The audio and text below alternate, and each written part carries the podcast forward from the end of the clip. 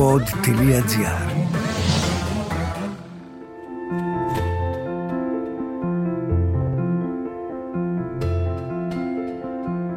Χειμών δρυμής επέρχεται μωρό μου.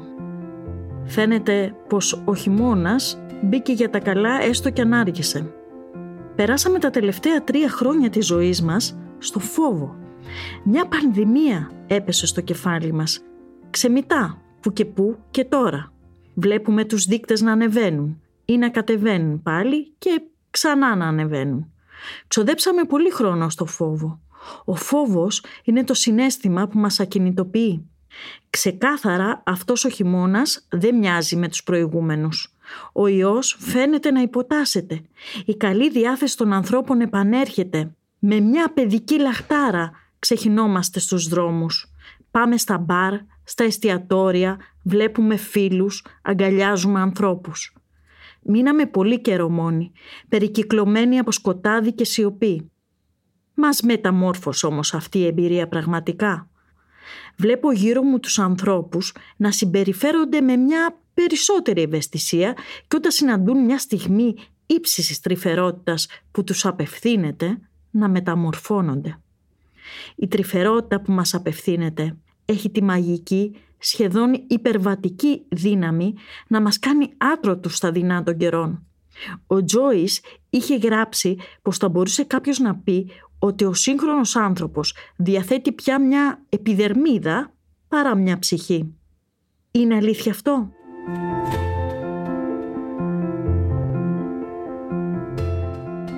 Μπορεί η αισθητήρια δύναμη του οργανισμού μας να έχει εξελιχθεί τρομερά, έχει όμως αναπτυχθεί σε βάρος της πνευματικής ικανότητάς μας και κυρίως λείπει η δύναμη της επεξεργασίας του χρόνου μας και ίσως και η δύναμη της φαντασίας.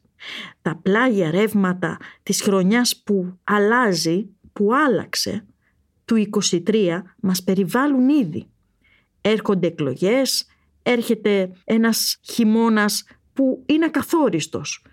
Αλλά ό,τι έγινε μας εντάσσει σε εκείνη τη μεγάλη μνήμη που είναι μεγαλύτερη και πιο γενναιόδορη από τη δική μας μνήμη, στην παγκόσμια συλλογική μνήμη. Εκεί έχουμε καταγραφεί πια ως οι άνθρωποι που επέζησαν από μία πανδημία και που άντεξαν στο φοβερό γεγονός να χάνουν τους πιο αγαπημένους τους δίχως να μπορούν να τους παρηγορήσουν. Στο χρόνο τον αληθινό αναβάλαμε τη ζωή και στην επανεκκίνησή του τρέχουμε να κάνουμε ό,τι δεν κάναμε. Πού σπαταλάμε όμως πραγματικά το χρόνο μας? Κυρίως το μάτριξ των μέσων κοινωνικής δικτύωσης που ήταν ανακουφιστικό την περίοδο της πανδημίας αλλά φαντάζει απειλητικό πια για την πραγματικότητα. Αν κοιτάξει κανείς στις αναμνήσεις του χρονολογίου του στο Facebook, ίσως τρομάξει από το πόσο ίδιος μοιάζει στα χρόνια που κυλούν.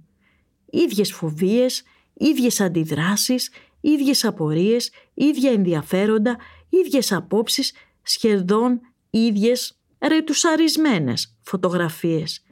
Και ίσως να τρομάξει λίγο περισσότερο αν συνειδητοποιήσει πως ο χρόνος του έχει ξεφύγει, έχει γλιστρήσει μέσα από τα χέρια του δίχως να το καταλάβει. Έχουμε πράγματι περισσότερο μια επιδερμίδα παρά μια ψυχή. Θα ήθελα να πιστεύω πως ακόμη δεν έχουμε μεταλλαχθεί τόσο. Ίσως αυτό που άφησε η πανδημία είναι ότι η ζωή εκεί έξω από το παράθυρο της οθόνης μας είναι πραγματικά πολύτιμη και ο χρόνος ο αληθινός βρίσκεται στο άγγιγμα ενός άλλου χεριού, στην περιπέτεια ενός ταξιδιού, στις ώρες με έναν καινούριο ή παλιό φίλο, στη συγκίνηση της κάθε στιγμής που συμμετέχει το σώμα και η ψυχή μαζί.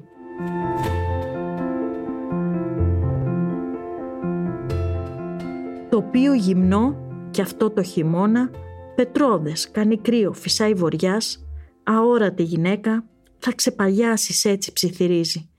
Χειμών δρυμής επέρχεται μικρό μου. Μάζεψε τα ξερόκλαδα να ανάψει φωτιά για τους νεκρούς. Κοιτάζω γύρω, δέντρο, κανένα μόνο, μαύρες πέτρες και πού κλαδιά, να πως φωτιά να ανάψω και ο τόπος σκοτεινιάζει και κρυώνω. Ας ελπίσουμε ότι αυτός ο χειμώνας, ο καθυστερημένος, ο χειμώνας που ήρθε λίγο πιο αργά, θα είναι ήπιος, θα είναι γλυκός μαζί μας.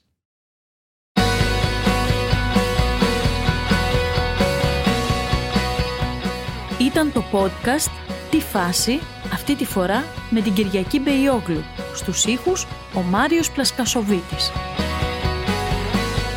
«Τη φάση», ειδήσεις και δηλώσεις που προκαλούν τον προβληματισμό, το γέλιο ή και τον θυμό μας.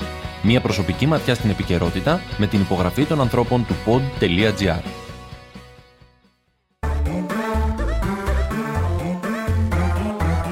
pod.gr. Το καλό να ακούγεται.